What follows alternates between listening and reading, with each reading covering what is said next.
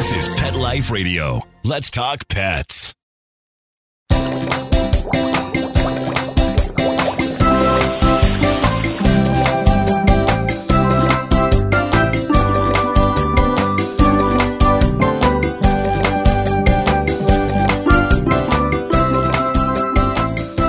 Welcome to Aquariumania. I'm your host, Doctor Roy Yanong, speaking to you from the University of Florida's Tropical Aquaculture Laboratory. Thanks for joining us. Many decades ago, keeping marine aquariums was a logistical nightmare, a feat only for the most advanced of hobbyists. Over time, technology and science overcame many of the original environmental challenges, and aquaculture offered a few alternatives to wild capture fisheries. And now, Biota Aquariums plans to take the marine aquarium hobby to an even more sustainable next level. My guest today is Kevin Gaines, C E O and co-founder of Biota Aquariums. Kevin has strong roots in the aquarium hobby and a passion for aquaculture and conservation. Join us as Kevin shares his hopes and dreams and the story behind Biota Aquariums. We'll be right back after these messages.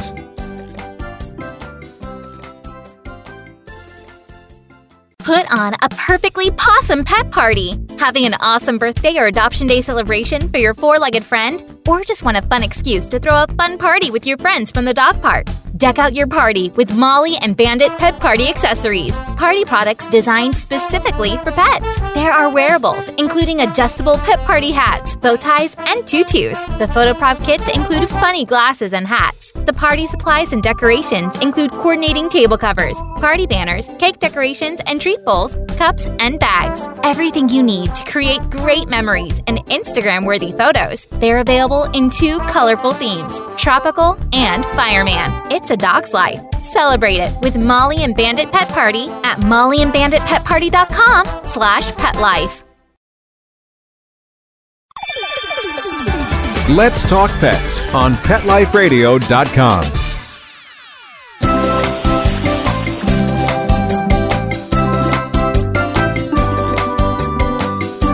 Welcome back to Aquariumania on Pet Life Radio. My guest today is Kevin Gaines, C E O and co-founder of Biota Aquariums.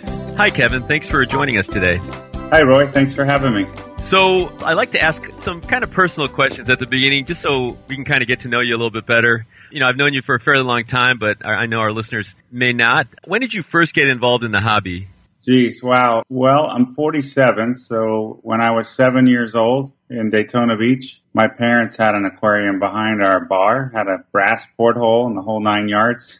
And um, I started taking care of that their saltwater tank when I was seven. So I've always had saltwater. Of course, at that time, it was under gravel and airlifts. And, you know, we put fish in and tried to figure out how to keep them alive. It was quite a struggle. Since it was behind the bar, did you drink a lot, like while you were working on the fish, or this was before then? Yeah, no, I waited till I was about twelve. Okay, good. So so what would what would you say was your first fish and first aquarium then that you, you uh, maybe had ownership on? Oh, my own aquarium was probably, I set it up when I was fifteen. I started working at a pet store in Daytona. And at that time, um, you know, large polyp stony corals like Elgin's meat corals and stuff were super popular with Caulerpa and other macroalgae. So I thought I had a pretty nice tank with an Elgin's coral and some Caulerpa. So what did you use for, um, what was lighting back then? Oh, it was all um, fluorescent, just uh, like you had two T twelve tubes, that big inch and a half diameter fluorescent tubes. Okay. Now, obviously, you, you said you're uh, forty-seven. You admitted your age, which is cool. You've been in it for a long time. So what kept you interested in, you know, you mentioned your kind of first official tank when you were fifteen. What kept you interested in the hobby since, you know, that time, I guess? Yeah, no, maybe when I was born in February and was a Pisces by birth. I don't... I've always loved the water, and of course, growing up in Daytona, I started surfing um, in fourth grade, so I, I started spending a lot of time in the ocean. My dad has always been a deep-sea fisherman, so we would go offshore and catch grouper and snapper for dinner, and so I, I kind of learned to appreciate and love the ocean at, a, at an early age, luckily just by where I lived. In the summers, we would go by boat to the Bahamas, mostly the Abacos, or you know, as well driving down to the Keys, so... Yeah, I think I just I just love being out on the water, uh, one way or another, just whether it's fishing, surfing, or, or just, you know, hanging out. And so you um, ended up becoming a Florida Gator, right? I did. Had you uh, you went to the University of Florida? Had you um, considered actually working in the business at that time when you were going to college? Oh no, that's a funny story. So I had aquariums through high school and worked in retail stores and such, and um, went to Gainesville. Was actually uh, pre-med, pre-dental. My father's an oral surgeon, or was, just retired from in Daytona after fifty-two years. So I kind of had my sights on stepping into his oral surgery practice. But uh, my junior year at Florida, I had my guest uh, room in our townhouse converted to a coral farm. And, it, you know, was spending uh, most of my late evenings reading fish books instead of uh, microbiology or immunology or virology books. Um, was just fascinated with, you know, growing corals and propagating them. And so I shifted gears in my junior year, decided I wanted to get into more marine biology. So I took all the marine biology courses I could at Florida, which they don't have a, a marine bio degree. So I ended up with a minor in zoology and chemistry and, and finished with my microbiology and cell science degree. But, um, graduated uh, in ninety-five and started a coral farm in Homestead with Julian Sprung. Wow, that's cool. I actually didn't know that. I knew you did um, microbiology and cell um, cell science, but I didn't realize that. And and, and actually, uh, just an update, they um, they actually have uh, marine biology now, so we've gotten a little bit more current. No, I enjoyed it. I took a graduate level cruise and went to the Dry Tortugas and looked at pH in, in uh, sediments. And so that was amazing too, the Florida Institute of Oceanography.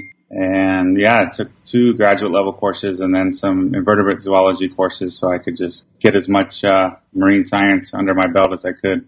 So um, I don't know if you want to maybe give us a, a real brief, taking us a little bit to the present from before getting to Biota, I guess, maybe from Julian to what you did before Biota. Um, before Biota, so after um, Julian, the Coral Reef Ranch, I was uh, fortunate enough to move up to Fort Pierce and was one of the, one of the founders of O R A. So in ninety-seven, after a couple years of collecting marine life in the Keys and, and reselling um, gorgonians and live sand and hermit crabs and sea cucumbers for cleaning reef tanks and such while we propagated Fiji corals. Of course, this was pretty new that S P S corals in terms of, you know, small polyp stony corals, acroporas were coming into the country. So uh, we started fragmenting those, but to kind of generate income, I was a, a sustainable collector in the Keys and learned a bunch about that. But it was just long days collecting, packing, shipping, propagating, you know. So when the opportunity arose in ninety-seven to come up to Fort Pierce and start O R A, I, I jumped at it. Of course, invertebrates and corals were my love, but I knew that if we uh, commercially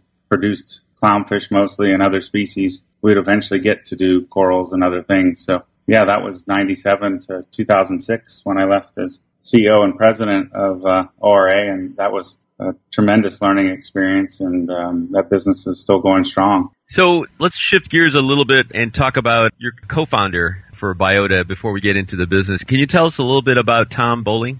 Yeah, Tom. Tom Bowling and I met in ninety-nine at the Marine Ornamentals on the Big Island of Hawaii. And, um, yeah, Tom and I hit it off right away because uh, I was, you know, the chief operating officer at O R A at the time. And he was propagating seahorses under the name Ocean Oddities, which I loved. And um, he was delivering seahorses, believe it or not, in small aquariums to pet stores as a package deal. So he and I were on the same page with regards to where we wanted to go with the direction of the hobby and to see people get a completely sustainable aquarium way back then. In terms of even O R A, we wanted to really produce an all aquacultured aquarium. We just never got there. But um, yeah, so Tom and I had, had stayed friends. Um, I actually employed him to run the clam farm in the Marshall Islands, which was owned by O R A. And this was two thousand three, two thousand four to two thousand six. So that was good. And he did a great job and is one of the type of individuals who, who does well in a island environment, which is a tough place to live.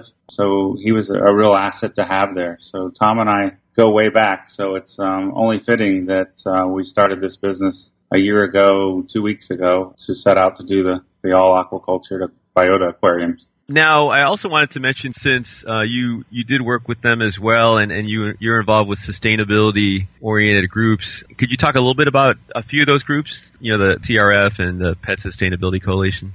Sure. Yeah, well, you know, after my time at O R A, I, I got into aquaculture again with Sustainable Aquatics in Tennessee, which to me proved you could run a commercial farm indoors in a complete land-based facility, which was um, interesting. And then, of course, the last couple of years I've been was with Piscine Energetics, and they sustainably harvest an invasive species out of Canada. So I've always been behind sustainable projects. And the Pet Sustainability Coalition, I got involved with them when I was V P with Piscine. But they're a great organization just trying to promote sustainability throughout the pet industry, whether it's, you know, operations, waste streams, or, you know, product development. So I'm um, really excited to, to support what they're trying to do in bringing the industry to a more sustainable direction. And then, of course, we joined one percent for the Planet, so that one percent of our profits will go back to ocean conservation organizations. And then the Coral Restoration Foundation, well, I, I was their operations manager just as a love that I wanted to give back after seeing the, the reefs in Florida just really die off in the nineties and early two thousands. So it was really um, a dream of mine to be able to, to go and actually actively participate in reef restoration work. So I did that for two years, um, and I'm on the board of directors with the Coral Restoration Foundation, and they're doing amazing work with mostly elkhorn and staghorn coral in the Caribbean right now, but there's a number of other species that they're beginning to work with, as well as taking the um, techniques global. That's great. I know you've done a lot of work, as you mentioned, with the sustainable causes and, and groups. So let's talk about biota now a little bit. And I guess there's kind of two biotas here, right? There's um sort of the uh, aquaculture biota, and then you've got biota aquariums. You want to maybe differentiate those two, and then we can dive into biota aquariums a little bit. Sure. Yeah, well, biota obviously was was a strategic move to uh, keep the, the two business things together because we share a similar partner and we share a similar mission. And so Biota Marine Life Nursery is the Palau operation that Tom Bowling runs, and he only sells cultured corals and fish out of Palau. And Biota Aquariums is the sole U S distributor of Biota Marine Life Nursery products in the U S to pet stores. So it works out such that Tom's growing a number of species that will end up in the Biota Aquarium, and he's also growing a number of other species that are both public aquarium species because they get fairly large, like the blue line sea bream and clown triggers and some other fish that public aquariums are very interested in, as well as the Rainford gobies and other striped gobies, and we're working on some pygmy angels that will end up going into Biota Aquarium packages. So it really makes sense for his fish to come to Biota Aquariums in Florida to be distributed to pet stores, and that way he's able to distribute his product throughout the U S direct to stores from Palau. So it's uh, very strategic. So that's how the, the two names kind of tie together. So let's talk more about Biota Aquariums now. I guess what was the, uh, you know, you had been working with Tom and, and then obviously were involved with some of these other businesses. What made you decide to kind of go for it and to set up this concept?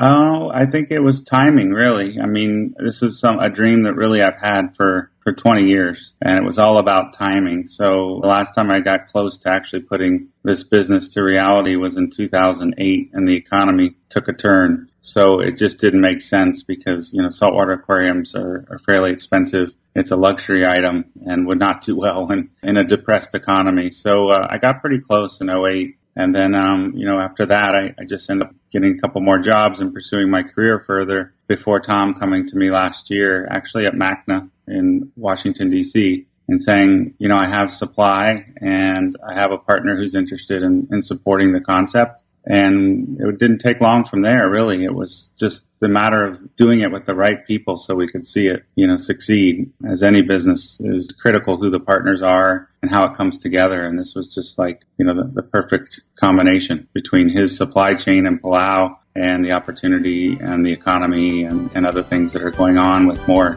direct internet purchasing going on by the consumer as well. Let's take a short break, and then we'll continue our discussion of Biota Aquariums with Kevin Gaines after these messages from our sponsors.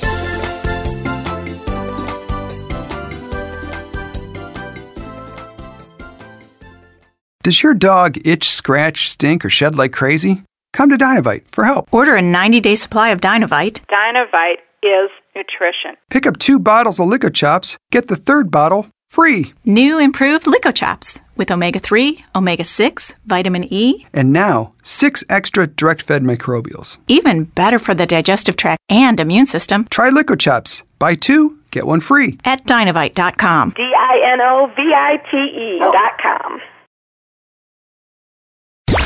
Let's talk pets. Let's talk pets on Pet Life Radio. Pet Life Radio. Pet Life Radio dot com.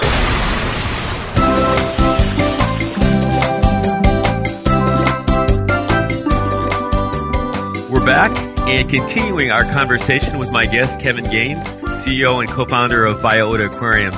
All right, Kevin, we kind of got a little bit of, of your background and, and Tom's background, and let's dive into the business now. So I know you have a Kickstarter program going on. Tell us a little bit about the Kickstarter program, and then let's then we'll talk more in detail about the aquariums and design and uh, animals. Sure. So we, we really wanted to hit the market hard and uh, to create, you know, some hype and also to get maximum exposure with the launch of our product. And we really saw only one opportunity to do that when you're launching, and that is through crowdfunding. So we actually are on Indiegogo. We did look at Kickstarter as well, but uh, the platform with regards to the, the perks and the upgrades for animals made more sense for us to, to put it on Indiegogo. So, um, yeah, we launched uh, last Monday. It's going well, and um, we're super excited to have this product out on the market and generate interest before we go, you know, both wholesale to pet stores with the product as well as direct on our own website. So um, if they're looking for it, how would they, they would just look up Biota Aquariums on Indiegogo, right? Correct. You can search on through Indiegogo dot com, or you can go to Biota Aquariums with an S dot com, and, and there's a link there directly to the campaign. So now tell us about the, the tank. I mean, there's obviously a million potential different iterations and sizes and shapes and all that. So how did you guys come up with the specific, even, you know, starting with the tank, the tank size?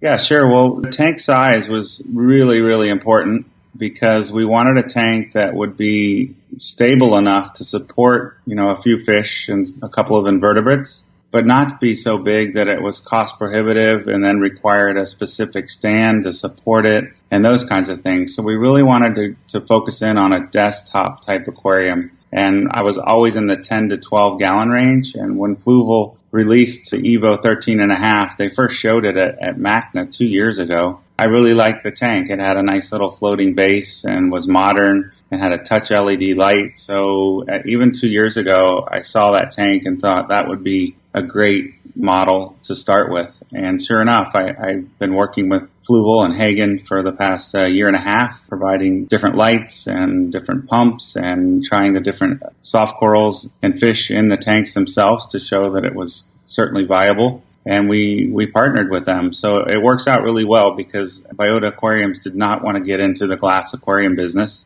and get involved in, in everything that goes along with production and, and those kinds of things. And, and these aquarium manufacturers want to sell more tanks and see the hobby grow. So we all have a common goal. So not only is the tank strategically partnered, but so is the clownfish with O R A, the live rock with Real Reef Rock. Uh, we're doing pellet food from Piscine Energetics, and Two Little Fishies is providing the sea salt and the live sand substrate. So we all want to see this product increase the new hobbyist exposure and see the hobby grow. So it was always a, a goal of mine to, to not reinvent the wheel and really focus on the animals, because that's where we feel people struggle. There's a lot of aquarium kits on the market that do a great job of keeping animals alive in terms of the proper lighting for corals or flow rate for fish. But the mixed experience comes in with the animals, and we wanted to be able to condition those animals in our own facility and deliver them from our facility directly to the aquarium and reduce the stress and exposure of those animals, and hopefully the goal being increasing the end user's success so they stay in the hobby past six months or a year and then upgrade to that next bigger tank. So maybe talking more about the tank that you're, you guys are working with, what, what type of lighting is does it have?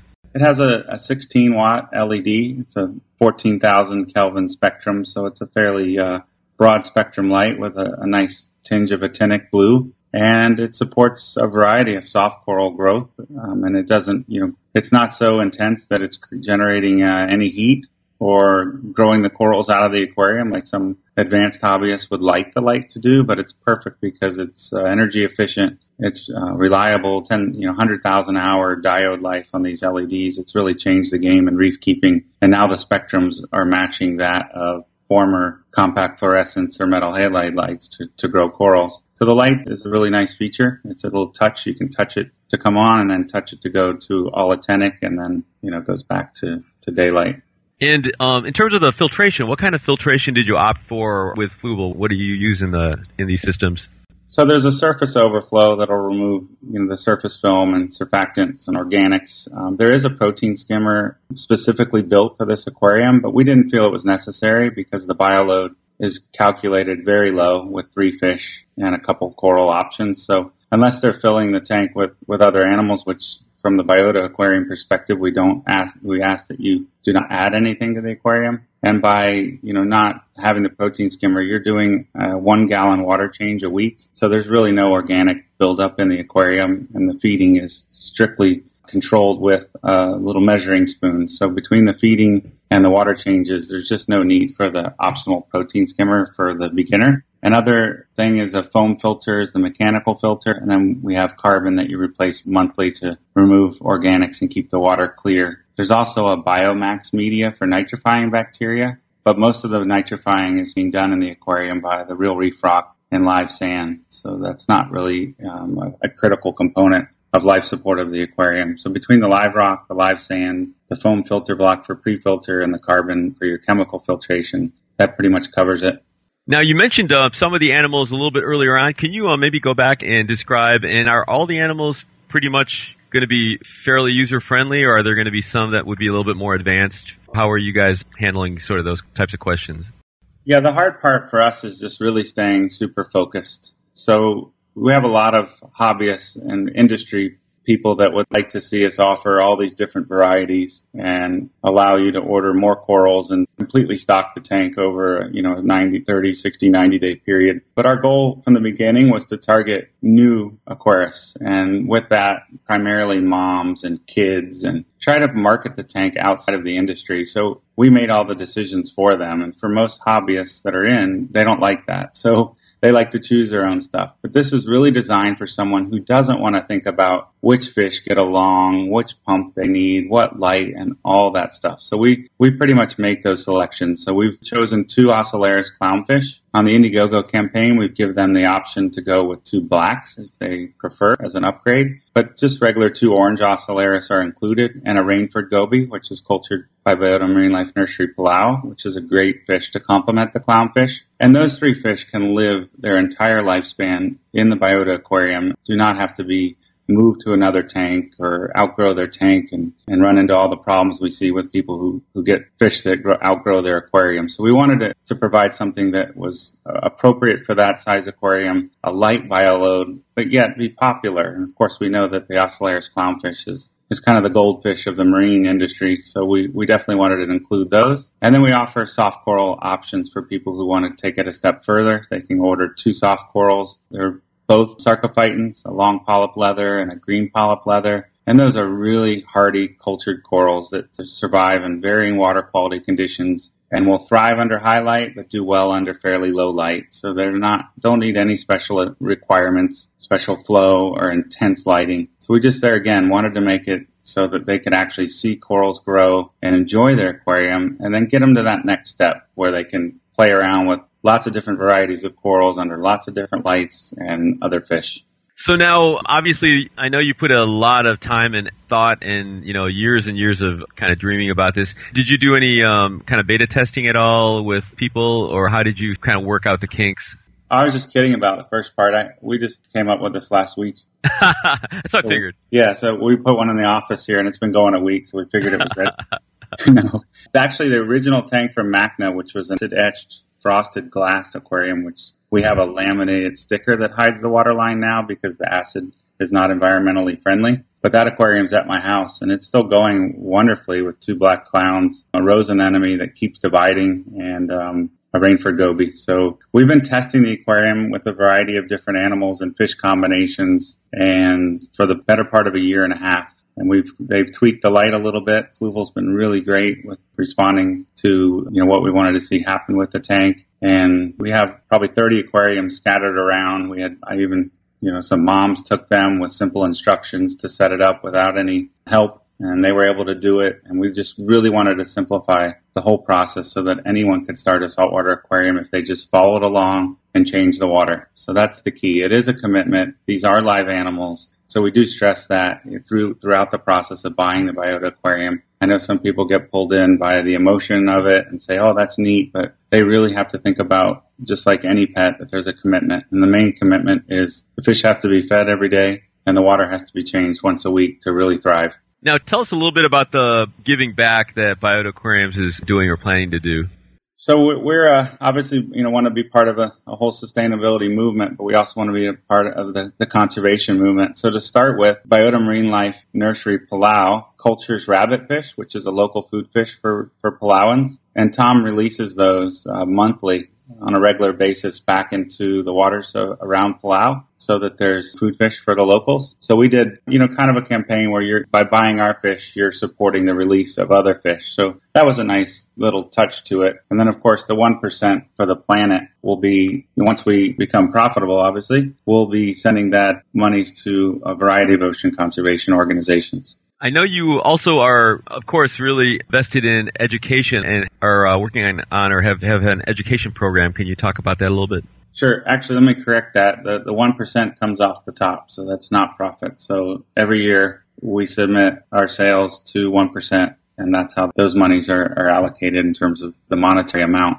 So that's a key fact. With regards to education, we really see the size of this tank as a powerful education tool. Of course, there's a lot of different aquarium science curriculums that have been done before, but most of them require people to go out and teachers to go out and go to the pet stores and play that Russian roulette, we call it, where you get a fish and bring it to the tank and then wait, and it's cycling, and then go back and get the next fish, and hopefully that one doesn't introduce any disease, and you're crossing your fingers each time, but you're, you're really gambling, and it usually ends badly with somewhere along the line getting a fish that has ick or one of those diseases that ends up killing the fish, and, and then the tank gets shut down. So we really see an avenue to be able to supply the Biota Aquarium direct to the school, just like we do the home or the office, as well as it being all cultured, so there's a conservation message for students. But we want to also make it affordable for schools so that um, teachers can, can put these in their science rooms. And so I was at the National Marine Educator Show in Orlando back in June, and there was a lot of interest around it. And again, we'll do the National Science Teachers Association Show, which moves around the country in April, and try to get into more schools with, with the Biota Aquarium. So I think you presented this at MACNA. Did you have any uh, interesting questions or any things that you hadn't thought about when you were working on this, coming up with the idea? No, I, I think the really nice thing about showing it to an industry you've been working in for twenty-five years is we had a lot of validation from both hobbyists to manufacturers to scientists, all saying, you know, this is really what the industry needs. And we really have a sense that there's a lot of people pulling for us, because if this, obviously this program works in creating new hobbyists, everyone benefits that's in the industry. I think that was very rewarding to hear. And of course, but selling some of the Biota Palau marine life fish direct to pet stores, there was a lot of stores um, that were really engaged with wanting to, to carry more cultured products. So that was really good for Tom's business being at MACNA as well. So you mentioned that you are housing the fish over at a facility in Fort Lauderdale. So any secrets or any sort of things you guys are doing to kind of get them ready for the aquariums? The secret is taking custody of the animals well in advance of when they need to be shipped, and feeding them well and putting them in the best water quality. So we do have a separate area for our, our Palau cultured items. So the fish and corals from Palau are in their own biosecure area. And then the clownfish, live rock, and corals from other sources, mostly O R A and then real reef rock on the rock, are all in, an, in a separate building. But just using the basic technologies of just good water flow, good U V, you know, good feeds. Um, we have access to natural seawater here in South Florida, so the Biota Marine Life Center runs completely on, on natural seawater. And that's just it, just keeping the fish really happy in, uh, you know, fairly high-density culture, but under really good nutrition. Well, it sounds like you guys really have thought about many of the things that could potentially derail, and you have a lot of passion about it. So it was really enjoyable talking with you. Um, unfortunately, we're out of time. I want to thank our guest, Kevin Gaines, and our producer, Mark Winter, for making this show possible. Kevin, did you have any final words of wisdom or information you want to share with the listeners? No, I, I really appreciate you, you having me on. I know we've known each other a long time, and I've I'm honored to be part of this show, and I just ask that whoever's interested in, in owning a cultured aquarium or in their business, school, or home, to go check out the uh, Indiegogo campaign or biota aquariums dot com and, and share it with your friends. Thanks again, Kevin, for joining us. Thank you. So please be sure to check out Kevin's web pages, which will be at Aquariumania, and the links he mentioned will be on Aquariumania as well. I encourage all of you to visit my Aquariumania blog on Pet Life Radio. Also, if you have any questions, comments, or ideas for a show, email me at d r roy at pet life radio dot com. That's D R R O Y at pet life radio dot com. Until next time, please visit your local aquarium stores, keep your tanks clean and your fish healthy, and definitely consider supporting and purchasing a Biota Aquarium, a completely cultured aquarium setup that I know will give you many, many years of enjoyment. Let's Talk Pets, every week on demand, only on pet life radio dot com.